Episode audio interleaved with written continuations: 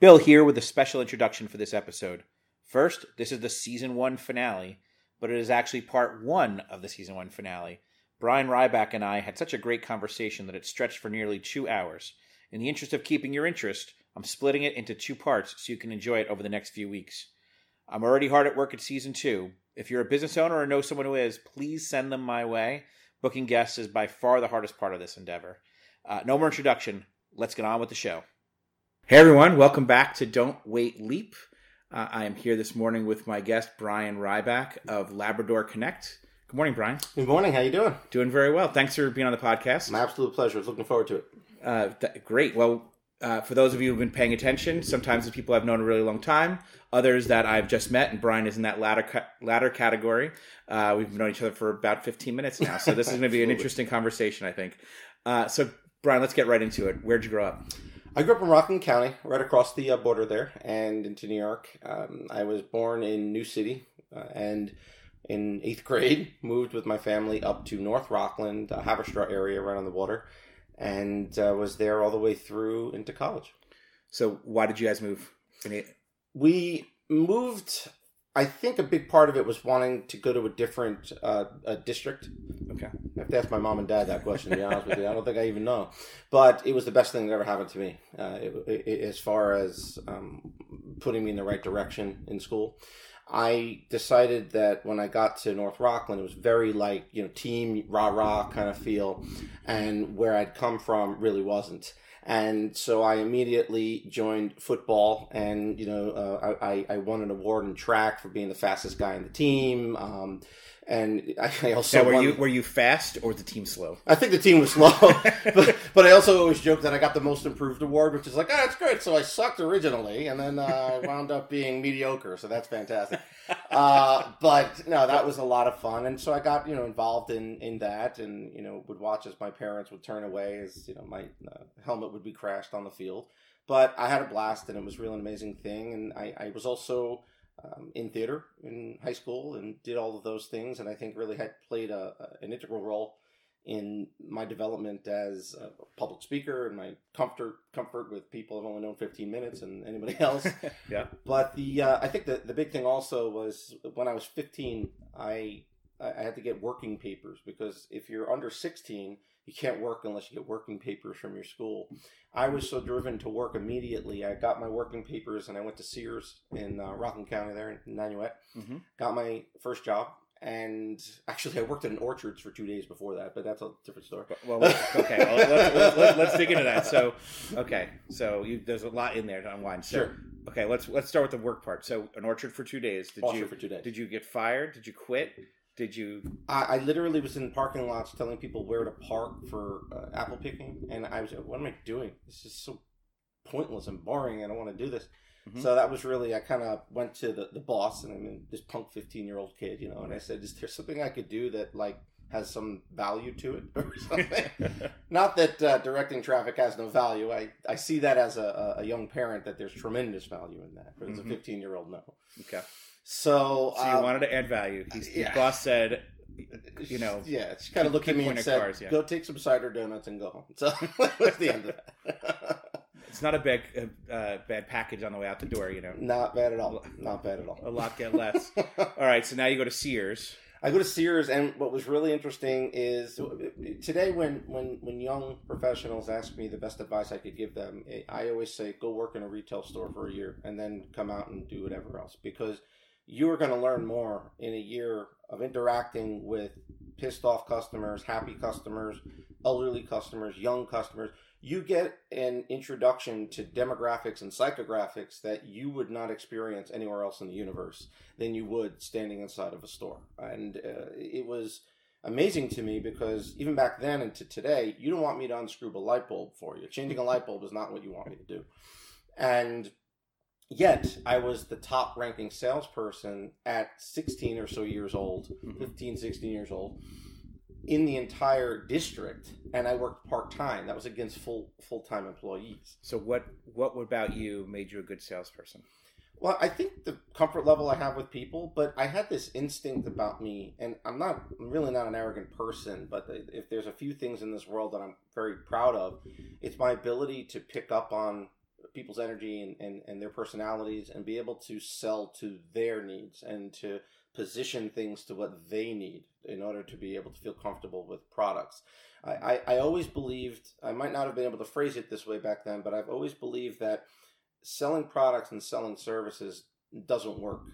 Inspiring and creating outlets for unique experiences is what works. And what people take with that or are willing to pay for as a result of that Mhm. would be that power drill or would be.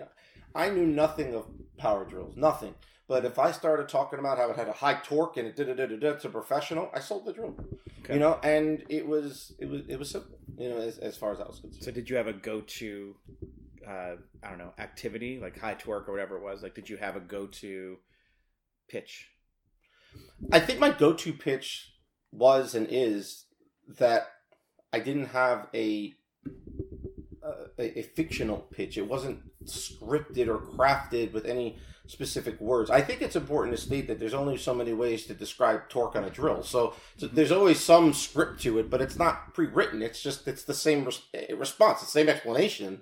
You know, how do you do this? How do you do that? This is how you do it. You know, that kind of thing. Yeah. But what I I think found in the experience was that when you listen to the person's needs and align those needs with with the right solution, Mhm. that's really what the biggest difference was. And and um, if if you jump ahead, I went to CompUSA, a, a now defunct computer store, Sure. where I also there was the highest ranking salesperson in the entire district, uh, despite being a part time employee. At times, there it wasn't like it was always that way. Mhm. That they recruited me as a store manager for their White Plains store, and it was I must have been seventeen or eighteen or whatever how old it was. I don't remember Yeah. but it, it's just that kind of thing where I was able to understand that Black Friday is is destructive to stores' um, sales margins, profit margins. So what I would do is I would make sure I always sold that power strip with the computer, and I would be able to uh, you know compensate for that. You know that, that's a really good example actually. What you were asking me about with high torque, I, I would I never wanted to come across like I was selling something. And I always had to, you know, sell these warranties and extended warranties and stuff like that. And through the lens of a salesperson, at least at CompUSA, there was some logic to it if you didn't know how to fix a computer. Uh, you know, if you didn't know how to do any of it, having a one of the less expensive packages is not the worst thing in the world because why do you want to have to pay inordinate amounts of dollars? It's not the same today as it was then. Then dropping off the computer was two hundred dollars just to drop it off. Right. So it was a you know different world.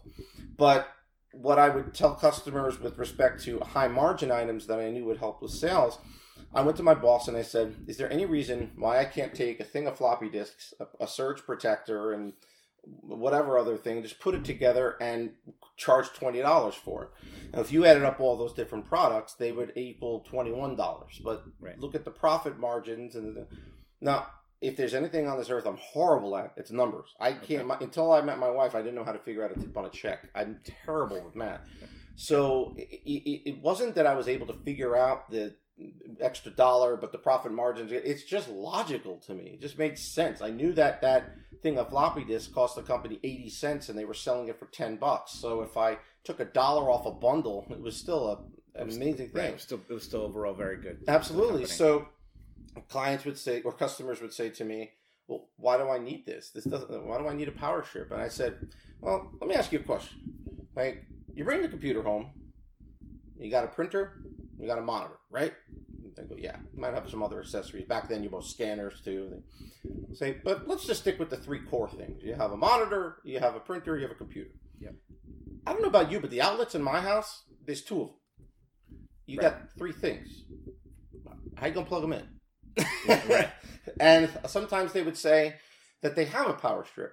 Mhm. Now, this is where the conversation got a little more complicated because there's something called joules inside a power strip, which simply means that you either have enough Yep. to be able to handle the, the, the power surge of those three devices, Yep. or basically you have three power outlets that are no purpose to you with respect to surge. Right. But that's where it always came to seem very salesy to people because you're trying to push them when they've already uh, Right. I already have a power strip. Yeah. You're trying to sell me another power strip. exactly and don't, but I don't need a power strip. great mind. great Right. bit by this comedian John Pinette uh, who passed away unfortunately. He's one of my favorite comedians. He talks about how he went and he bought a TV, and they tried to sell him a five thousand dollar power strip, and the TV was three thousand dollars, and it- Uh-huh. it's like that doesn't work. But in this Right. case, you're talking about a thirty dollar power strip, which is not cheap. Yep. But you'd say to the person, "Look, you just bought an, an, a, a computer." Yep. That takes 300 watts of electricity, and you have a power strip at home that you bought from ShopRite for eight dollars. It, it, it doesn't make sense. And Yeah. what I learned from that experience is the lesson that guides me with everything that I do uh, these days. One of the lessons, Yeah. in that value has to come before price, and that perception of value is unique to every person that you speak. It, it, it, at the end of the day, be categorized the same way, be labeled the same. Mhm. But getting there with each person, you have to tell a different story for them to be able to identify with it. And as they say with investors, is that when you speak with everybody, think of it as you're starting with a no, and you have to convert that no to a yes. Yeah. Not that they're starting with a I don't know. So how did you learn this? Were you, did you learn this before you started working, or did you learn this at work? I there are a lot of things that I learned that I didn't realize I learned until much later in life, and I was able to look back and be like, "Wow, that is where I learned about that." Okay. And I think a big part of what I do is um, one of my heroes is George Carlin, comedian, and uh, he he always says, "I got this real moron thing I do. It's called thinking," and I I look at situations and I and I take them for what they are, and I say to myself, "Is this logical? Will somebody want this? Will somebody do this?" And until I can prove it, I don't do it. I don't never pursue anything without being able to prove that there'll be value to it and people will want to do it. Okay. So, um, so is an example of how you've done that? Basically, everything I do. There's a philosophy or an approach in marketing called upstream marketing, Okay. and uh, downstream marketing is what most people consider when they think of marketing. They think of Facebook, they think of you know email marketing, all these different things. Mhm. Upstream marketing is not that. Upstream marketing is says I'm going to first figure out what I need to do, how I need to do it, with whom I need to do it, Mhm. and I need to create the test strategies and lay them out in order to be able to facilitate the work. So that way I can gauge if my hypotheses are correct. Okay. So that's how I run my business. That's how I've run everything that I've done. And with that, I believe that the reason I'm so hard pressed with that Mhm. is because, simply stated, I don't want to sell people things they don't need or that won't work. And Mhm. unfortunately, we live in a society right now, professional society, where 99% of what people are on the sidelines with pom poms cheerleading about is complete nonsense. It doesn't work. It's a complete waste of time and money. Mhm. And one of the things I'm most proud of is that I'm a contrarian. And really, at the end of the day, the, the, the two adjectives that I always use to describe myself are contrarian and troublemaker, because that's Okay. exactly what I am. Okay. And so, how does that get you into trouble? It gets me to good trouble. Okay. I think that's the most important. Good trouble is an interesting, uh, interesting phrase. So, it is because it's it, it's in the eye of the beholder, right? It, it's to say that as my client, I am on your side of any argument. So Yeah. I'm going to go to your agency, or I'm going to go to that uh, sales rep, or I'm going to go to that technology company, and I'm going to call their bluff, and I'm going to say, what you showed them is nonsense, or that's not true, or what's your test strategy? And if I told you the amount of times in a given week I have people look at me with this blank stare of, huh? You Mhm. actually want me to prove to you this works? It's it's an astounding thing. It really is. So I'm a troublemaker for these other folks, but that troublemaking, on the other hand, um, has saved companies. Up to one company I worked with had a 75% net income increase from their previous fiscal year. okay. Um, they are now saving over $125,000 per year because I had one conversation with them. What, and what was that conversation about? Conversation was they were paying a license fee for a promotional platform um, that allowed them to facilitate sweepstakes and whatnot. Mhm. By the way, this was not even mobile optimized, this system. Okay. They were paying a ton of money for it because it was under the radar, and they were saying that they were making you know, a lot of sales because of the sweepstakes. It got people in the database, blah, blah, blah. Mhm. So I look at the numbers and I say, obviously I can't give you real numbers while you're making them up. It's it's to say, okay, well, great, you made hundred dollars in you know, many more zeros Sure. after that, but you made hundred dollars in uh, in in sales, but the system costs you one hundred and twenty five thousand dollars. How exactly is that a good thing for you? Right. And it's to understand that there is this in almost every business I speak with, there is this incredible disconnect between the revenue and the expenses. And although that that seems very elementary, uh, and although I'm horrible with numbers, it, it's not a matter of numbers. It's a matter of paying attention and connecting dots. And when you do that, you realize how much money companies waste. It's unbelievable. So what did I do? I I built a system for them. I built a SaaS platform, or a technology platform for them from the ground up Mhm. that they now own. So not only can they accrue the costs, but it's capital expense.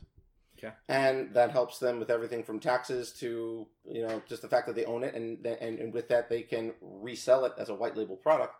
Now it not only has driven positive revenue for them, but it has created non-traditional revenue streams for them, which is just a completely amazing um, after effect that I admittedly didn't even think of until it was built, and I'm like, you can go sell this to other media companies. Go ahead and do it. So now, are you are you a coder? Did you build the code for it, or did you pull together pieces and pull make No, thing? what I call my from a title perspective, I give myself um, marketing technologist, and uh, I'm not a fan of titles as a whole because I think we all play different roles and stuff. But Harvard Business Review kind of came out with an article a few years ago that talked about the marketing technologist, and I and I it really stuck with me because what it what it says is you have IT on one side of the business, Mhm. you have marketing on the other side of the business. Mhm. But in today's world, you need technology to support marketing. It's not just your Microsoft Outlook anymore, and you can't figure out how to log into your computer or Right. servers. It, it's it's a lot more detailed than that. Mhm. So, from an interactive standpoint, I used my experience with technology and my experience with marketing and my love of human behavior and, and, and uh, marketing um, um, automation, Yeah. such as you know, conversations and whatnot. And I put those puzzle pieces together, and I said, "This is what I want to do."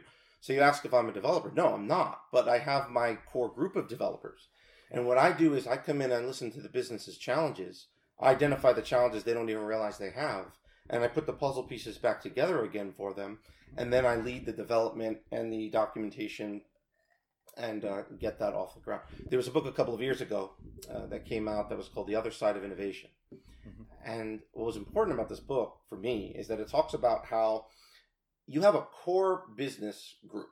Yep. And when you need to innovate, what they found is that most companies, when they try to innovate, fail.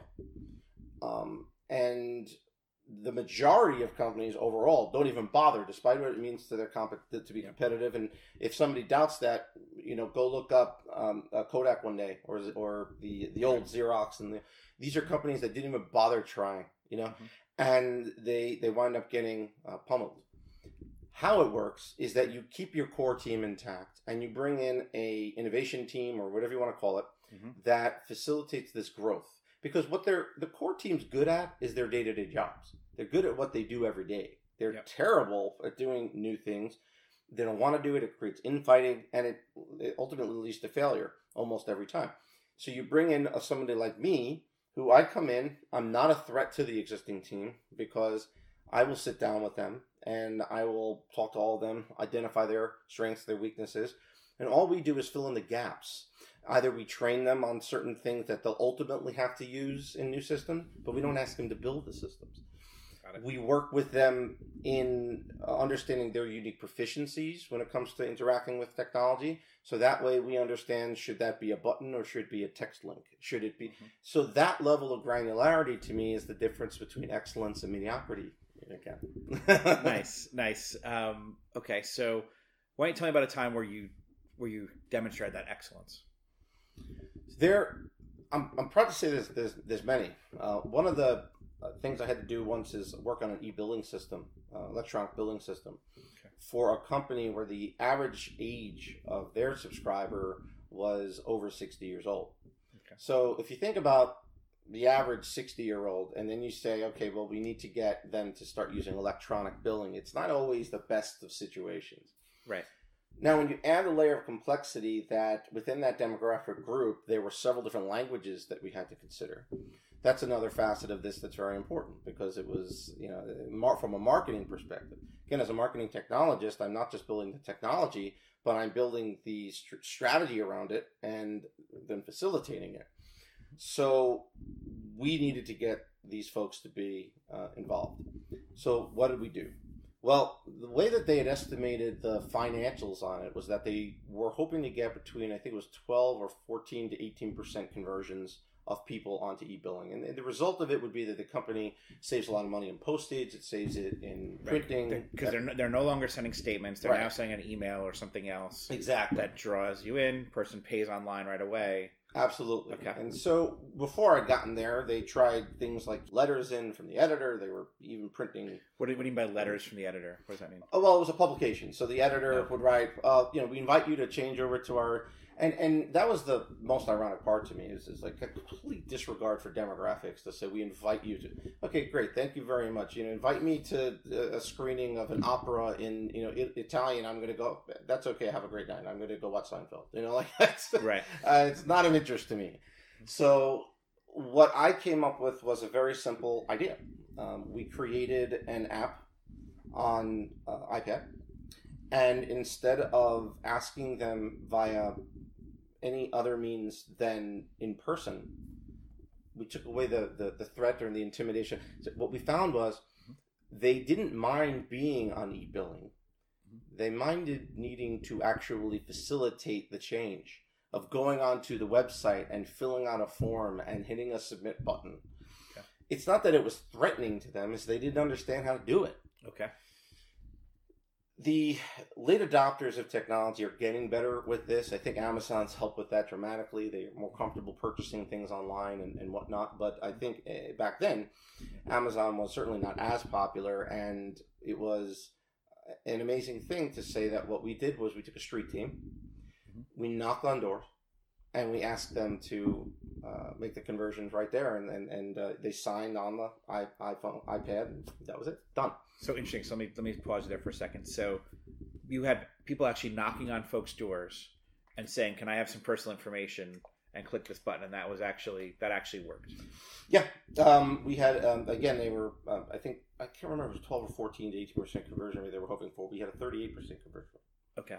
And just the fascinating thing to me is uh, what what time period are we talking about? Is what like what year ish? I would nineties, two, no, two thousand and it's iPad. So yeah, two thousand ten or eleven. I can't remember. Two thousand ten or eleven around there. Uh, okay. Might have been two thousand thirteen. I'm terrible with numbers. I told you. fair, fair enough, right? And, and, somehow I just asked if iPads were in the nineties, so we can we'll maybe we'll edit that part out.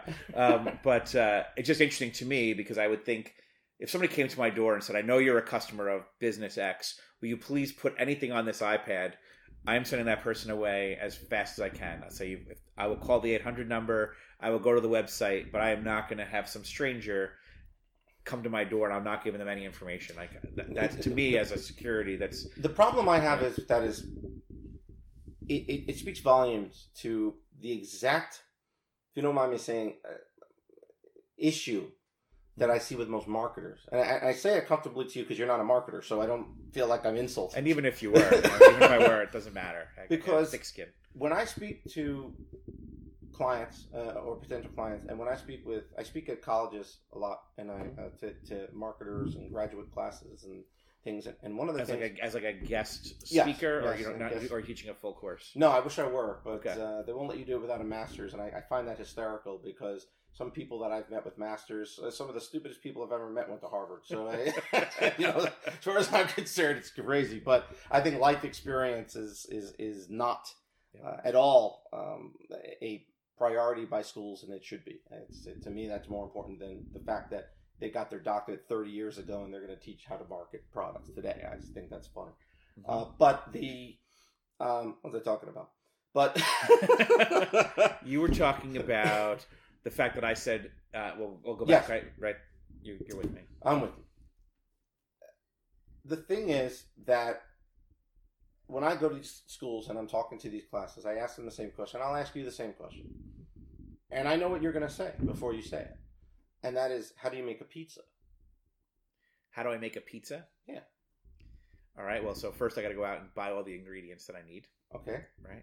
And beyond this, now we're getting. What are some of those ingredients? what, what are some of those ingredients? Uh, you know, so the funny part is, of course, I don't know. For me, I go to the freezer section, I buy a pizza, and I then I throw it in the oven. But Okay. if I was actually making a pizza from scratch, I mean, I assume I need, I don't know, so dough, whatever's in dough. So so Right. flour and water, right? Although I guess I'm not buying water. I'm turning the turning the faucet on. To be fair, right? I'm buying flour. I'm buying sauce. I'm buying cheese. Right. I'm probably buying you know sausage or pepperoni. I'm Right. probably not buying anchovies. I got to be honest. It's definitely not buying pineapple, although it's a constant fight with my 15 year old that uh, she I desperately wants understood that pineapple pizza. But uh, so I'm, I'm buying those things. I'm buying a um, a little pan that Mhm. to put it on so it breathes and whatever that whatever that is. So I don't want to put it right on the right on the oven rack. Right. Um, I, I, I don't know how technically you're going to get to me. I'm buying electricity. I'm buying an You, oven. you've, right? al- you've already said enough in exactly what I knew you'd say, and that Uh, doesn't. see, I was me- trying really hard to No, not no, say the stuff that you were that I was that I- like everybody else, but I guess I'm just you know I am not a contrarian. Unfortunately, no. you've just shattered 40 years of, of thought of mine. Oh, now I feel great about myself. No, I. no, what what it comes down to is is is the answer you gave. It's not that I'm psychic. It's that it's it's the most common answer to what is a simple question, Yep. but I look at the world through a different lens. Okay. So when you ask me about going to doors and, and I would never think that that was good and everything, I say uh, one of my key things, I believe the only way you find disappointment in life is to live it with expectations. And I've challenged other people to prove me otherwise. If you take expectations off the table, which it, people say, ah, come on, it's ridiculous, because it's that ingrained in you. But if you could get that out of your head, you will never be disappointed again. Think about it. Name one instance where you, right? Right, but th- that's fair. Except that if I put you know chicken and cheese and pasta in the oven, I'm not getting a pizza. So how do I buy, how do I make a But- pizza without? But see, Make it a that's, plan. that's that's not an expectation. Right. You know it. Right. It's not like it, you know. It's Okay, a, fair enough. It's not a. The other word I never use is assumptions.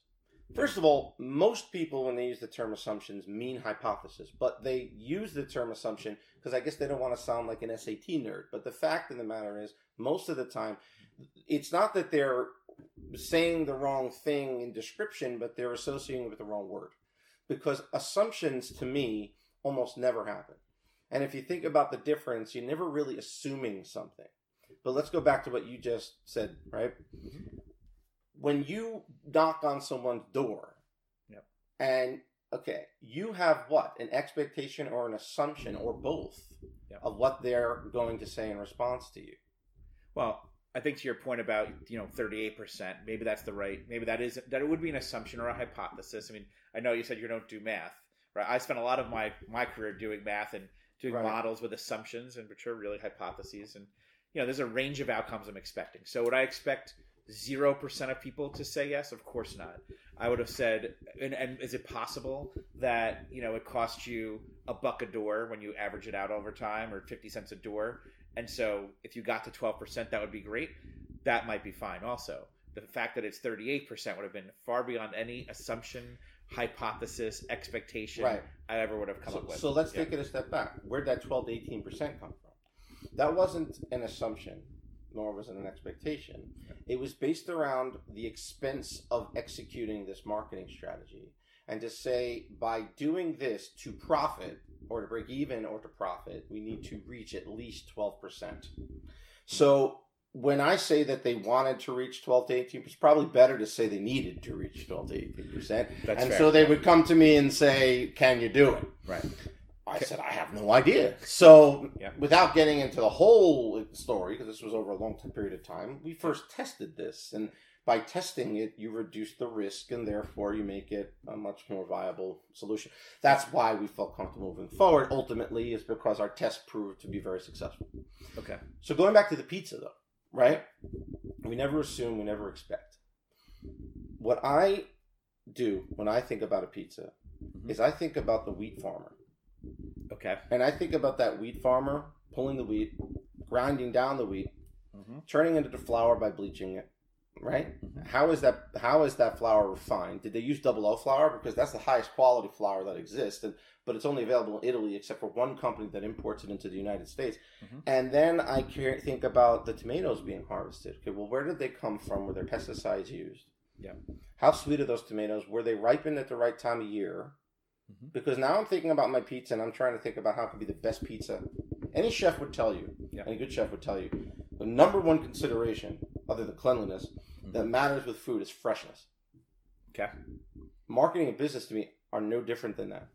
So if you're going to go and you're going to just say, I think 60 year olds are not going to answer the door, that's going to be the most ridiculous thing.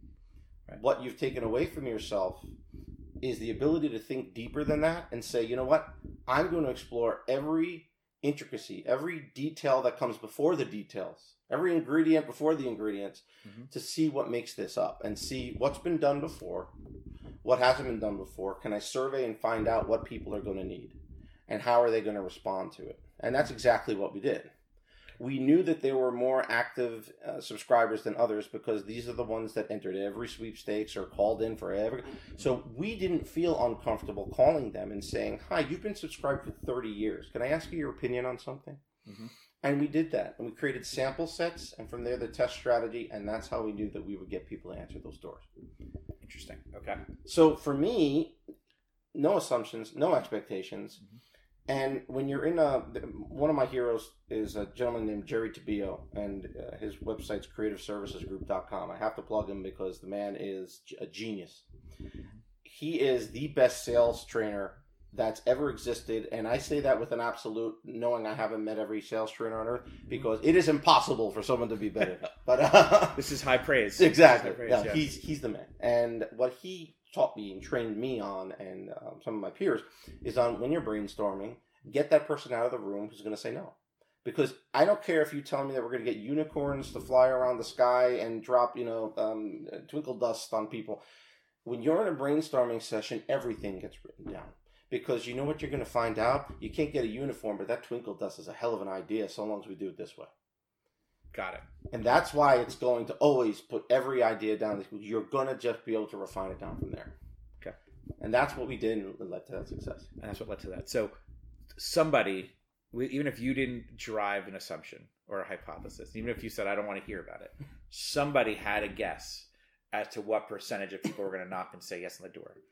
Somebody had to. There's some. There was some before anyone gave you money because we were. This is a good sized company, Yes. right? So somebody had to uh, to say, "I believe we're going to get X percent."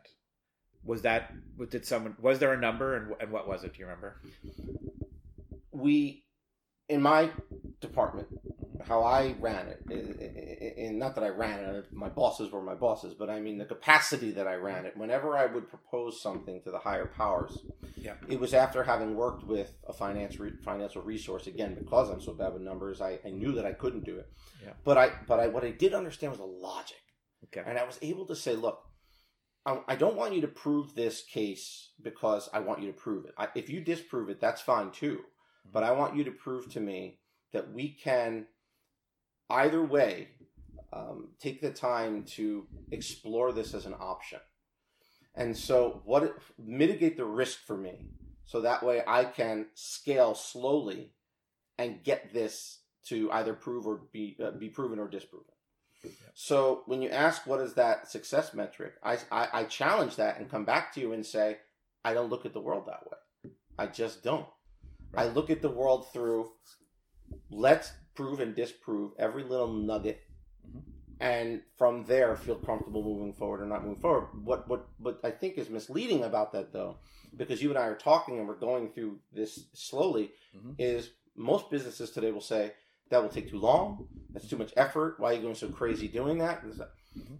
Differences, Yeah. success versus mediocrity. Well, I, I, I don't disagree with that, but I, but again, having worked in large companies for most of my career, if you asked for, I don't know how much money that costs. Let's even say it cost hundred thousand dollars. If I want hundred thousand dollars to hire street teams, someone's going to ask me, "Am I going to get hundred thousand dollars worth of value out of this? Am I Oh, going to get oh, three I- hundred thousand dollars?" I- I understand So how did you? So that that's part of the question is how do you get them to say, Well, that that I understand, and Yeah. it's but but that that's the same numbers. I mean, in other words, I derived at those numbers. Uh, let's just say twelve to eighteen percent. If I, for some reason I have fourteen in my head, but let's say twelve to eighteen percent. Yeah. That's the number I gave them okay, because what I what I explained to them is, look, I'm mitigating your risk here because I'm comfortable based off of our testing that you're going to make at least your money back. okay, And is there risk there? Yeah, but mitigated risk because I it's not like I just went out and tried something. Yeah. In contrast, you have these companies paying tons of money. Yeah. One of the things that pe- people just don't understand until I explain it to them is I would never spend a dime on social media marketing. I would never pay a dime on paid search. Nothing. Not a single cent. I'm not saying search doesn't work. I'm not saying social media doesn't work, but I would never pay a dime for those things. It is literally impossible to make money doing it that way. And someone might say that's ridiculous, that's extreme. Prove me wrong. Okay. So that brings me to a question I knew I was going to ask before we got here, which Sure. is so this is a new podcast. This is episode six. How would you promote it? Exactly as you have. I mean, you got me here, right? Like I said, I'm not saying don't use social media. For some reason, people hear what they want to hear. And when I've talked to others, they go, What do you mean don't use social media? I didn't say that. But Mark Ritson, who is a professor out of uh, Australia um, or New Zealand, he is one of one of my heroes. I have a very small handful of heroes. For some reason, I've brought up most of them already. but Mark is a professor and uh, someone I'm very proud to say that I've had close communication with. And what he has, you can look him up on YouTube. What he's talked about is he uses bad language, though. I'll just warn you about that. He talks about the fact that um, if you look up, and I challenge people to do this all the time, go to Merriam-Webster's website, right? Type in the word social, write down the definition. Type in the word media, write down the definition. Now, just for the sake of grammar, flip the two sentences or the two descriptions around, and the literal it's like it reads like a sentence. Mhm. It says a conversation between people, essentially. Okay. It does not say a conversation between companies and people because that's not its intention and it doesn't work. And within the world of contrarians, he and this other gentleman, um, Bob Hoffman, who is in uh, they call him the ad contrarian because he's very similar uh, philosophies with this. What what you derive at is that it is it is laughable when people say that they love a company. They don't. You know, I, I'm not talking about a person on the street. They can say whatever they want. But when marketers say we have this many people who love our company, people don't love brands. They don't love companies. It's complete nonsense. It doesn't exist. It's ridiculous. Mhm. People love other people, right? Which is why celebrity endorsements and things work, right? That's absolutely true. So you you say, well, how do you make this podcast successful?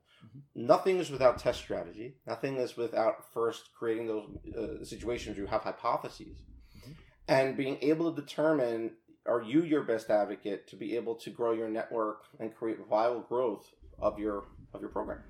What 10 second snippet can you take from this that's not bait but rather promotion and exciting and saying I want to learn more about this. And when I the uh, uh, I won't um, give the whole title because it, there's a bad word in it, but uh, the, the the the speech um, from Bob Hoffman, who I just mentioned, Mhm. is is called the Golden Age of Bull. now, if you saw a headline called that, you'd go, "Huh? Let me read this." right. And when you watch his speeches or read his writing, it really gets to you because it's backed by data and backed by statistics, and it's really an amazing thing. You know, I, I mm-hmm. once asked somebody who who listens to podcasts, who are these people, and and you know what that was? That was an expectation. That was an assumption, and I caught myself and I stopped myself. I said, I have no idea either way. So why am I defaulting to nobody does? Because I don't. Right. That's not a fair answer. Yep. Let me go look at the math and see what the answer is to that. Until you do that and understand the profiles and who you're trying to target and realize it's all about storytelling and conversations, Mhm. you'll never grow anything.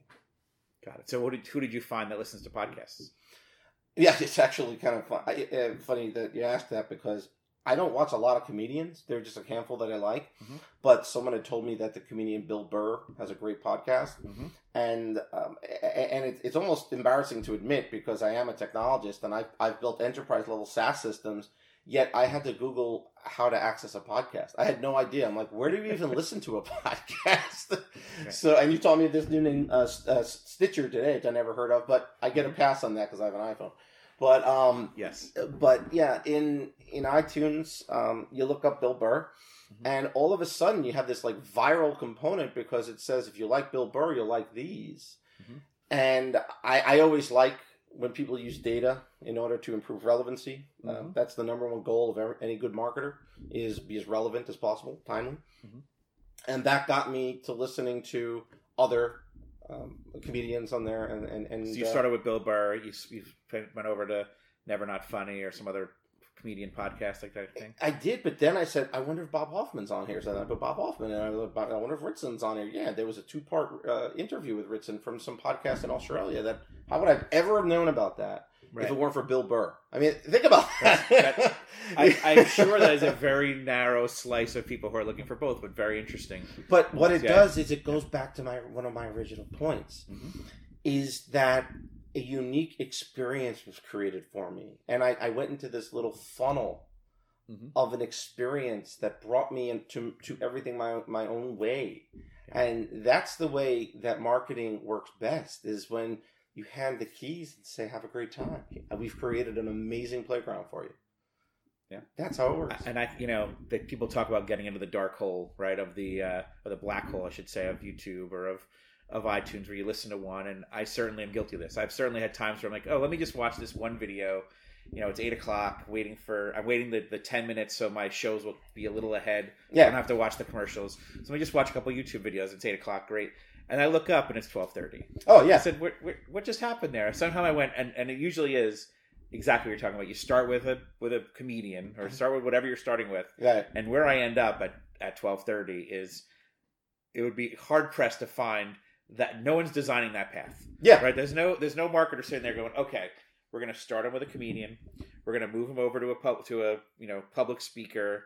You know, marketing public speaker. We're gonna take that turn from there. We're gonna get into old movie clips, Mhm. and somehow we're gonna end up with uh, you know wherever wherever I might end up that night. Hundred percent. But you know what the you know what a good marketer is doing What's is that? they're looking at all those things you did look at, look at, and they're creating a profile on you, and they're able to create many of those profiles, and now they're able to say that this demographic group is interested in um, raunchy comedians and Yeah. is interested. I'm in, definitely in the core of that uh, demographic right, group. So well, there's there was a, a great quote a couple of weeks ago. Uh, someone said to me, just like um, uh, YouTube is the best thing that ever happened to Charmin and to Scott Tissue, because men are spending so much more time in the bathroom because of Oh, because they're- YouTube. because they're- listening to videos. and uh, I, I actually think it's a funny uh, Yeah. marketing opportunity that I would love the opportunity to test. I'd love for someone at Charmin to call me and say, "How could we use YouTube?" In order to promote, I, I think that that is a missed opportunity. Yeah. I don't say that based off assumption. I say that based off hypothesis because I have enough Right. information to deduce that between my friends and I and my network that yeah, our wives wonder where what happened to us. Where'd we go? Right. see, I would see now. My assumption would be that's more the Candy Crush King company that's probably profiting from that's driving Charmin sales more so than YouTube. But that'd be an interesting hypothesis. That's where assumptions don't work because Yeah. the Candy Crush and, and, and King uh, skew much more to the female side, which uh, doesn't play into my hypothesis. Interesting. So there, you see what I'm Uh, saying? that- that- well, very very interesting. Um, not not a place that I uh, not, not a place I spent a lot of time making assumptions. Uh, you know, around around. but it is where we do our best thinking. It is. It is. Well, it, it probably used to be. I would argue that it probably used to be where we used our best thinking because now we are distracted there the way we are distracted everywhere else in our lives. Like there's no moment where you shut down and you leave the phone behind. Yeah, and, right. You know, you you want to have a you want to have a very fun exercise to do. of course. This won't work on a weekend, Monday through Friday. hmm Test your friends. Okay. For every eight text messages you get, Mhm. how many of them were sent to you from the bathroom? I'm serious. and find out the answer. Yeah. And I I find it to be a very interesting test because the, I'm not going to tell you my numbers because I want you to find out for yourself. But you Yeah. you will be blown away. Mm-hmm. It's a, it's a very fun if they're being honest with you. It's Right. a very very funny thing. Yeah, yeah. So it's interesting. So really, the product we should be putting together is some sort of phone sanitizer. That, that would be very very very cool. Very lucrative, right? You know, install them in lots of places, and Well, you know the Dollar Yeah. Shave Club. Have you heard of that company? Amazing success, disruptive in, in every way. But one of the best things that they did. It's amazing how my friends are going to say, "Yeah, "Of course you brought it to the bathroom," but no. Um, what's what what they do is when you receive your your your uh, monthly uh, allotment of blades, Mhm. they include a little booklet, and it's it's basically I forget what they call it, but it's like reading for the toilet, and Okay. it's literally intended to be short snippets of funny facts that have everything to do with the body's digestive system or whatever random guy thing right, and it's just enough to read for you to go to the bathroom. And and it, to me, it's it's a, a great way to to create a dedication to a brand because i- in a sense because it's it doesn't really make me dedicated to the brand ultimately i have no relationship with them i don't really care but i think it's kind of gitchy and i do think it would be a great way to refer somebody You've got to get involved with this thing this is the funniest thing in the world not only are their blades great but you get this really funny thing that comes I guess what I'm saying is it doesn't really hurt anything, but it's cute Right. and it's a nice. it makes people love the company. No, you don't can't love it. Go. That's not happen.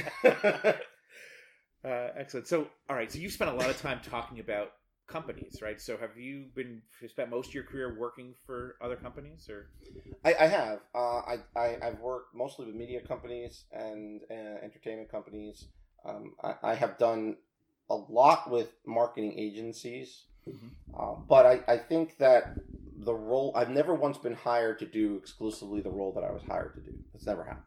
okay, I always wind up doing other things.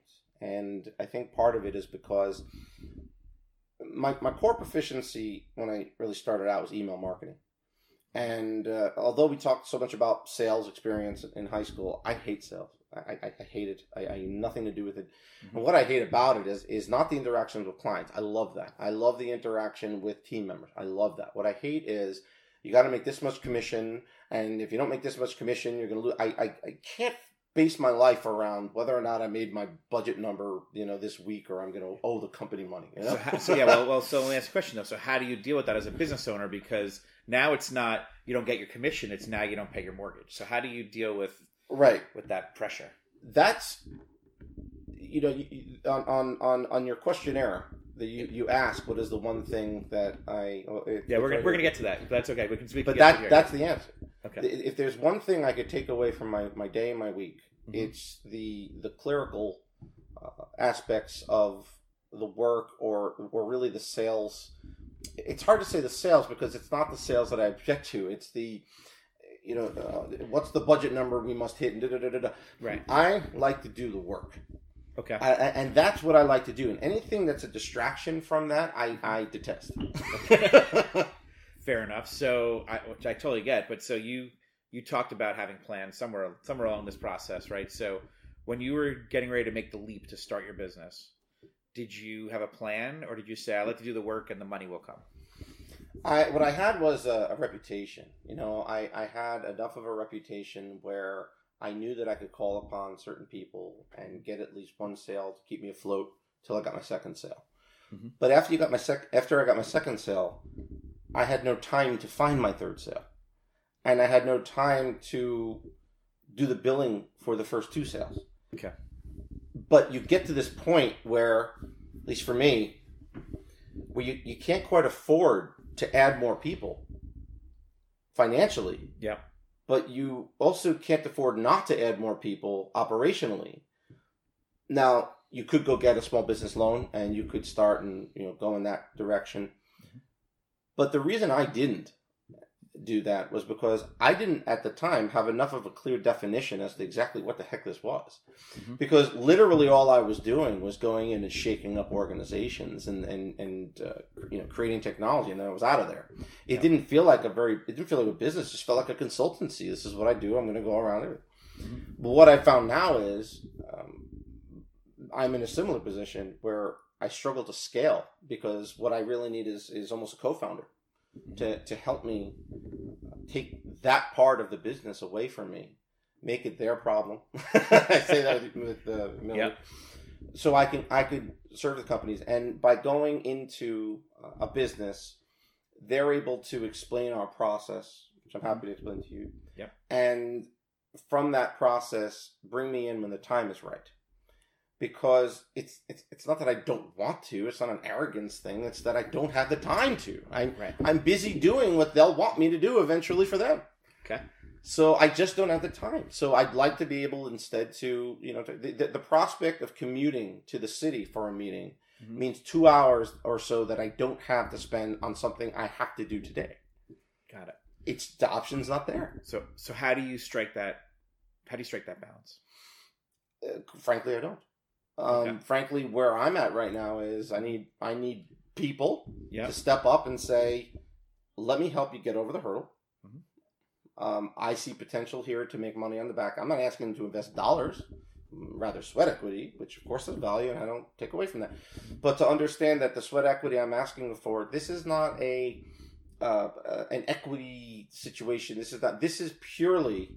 Yeah. Let's see how far this can go before we worry about any sort of a formal agreement there, and just get this thing off the ground. And that's really kind of where I've been looking to go. You know, and from a sales perspective, we get one really big client uh, next, and and we'd be right back where we are, where it's like, okay, I, I have less time right. when I already didn't have enough. Right. So are you are you going in spurts then from very busy to like are you kind of working and then selling and then working and then selling or is are you able to actually It- sell the next one while you're working on this one? I, I, I what I can't do is sell as effectively, uh, as convincingly, uh, in, in a sense, and I, I don't say convincingly because I'm talking them into something. One of the one of the things someone else that I really look up to, a guy named Sammy Simpson's always taught me, is that you never call somebody's baby ugly. That's it. The first half of our season one finale is in the books. I hope you're enjoying it so far, and we'll be back next week for the exciting conclusion when we hear more about why you shouldn't call someone's baby ugly and so much more. For a link to Brian's webpage, as well as all of my guests' pages, you can check out my website, www.don'twaitleap.com, and you can follow us at Facebook and on Twitter at Don't Wait Leap. Have a great week, everyone. See you next time.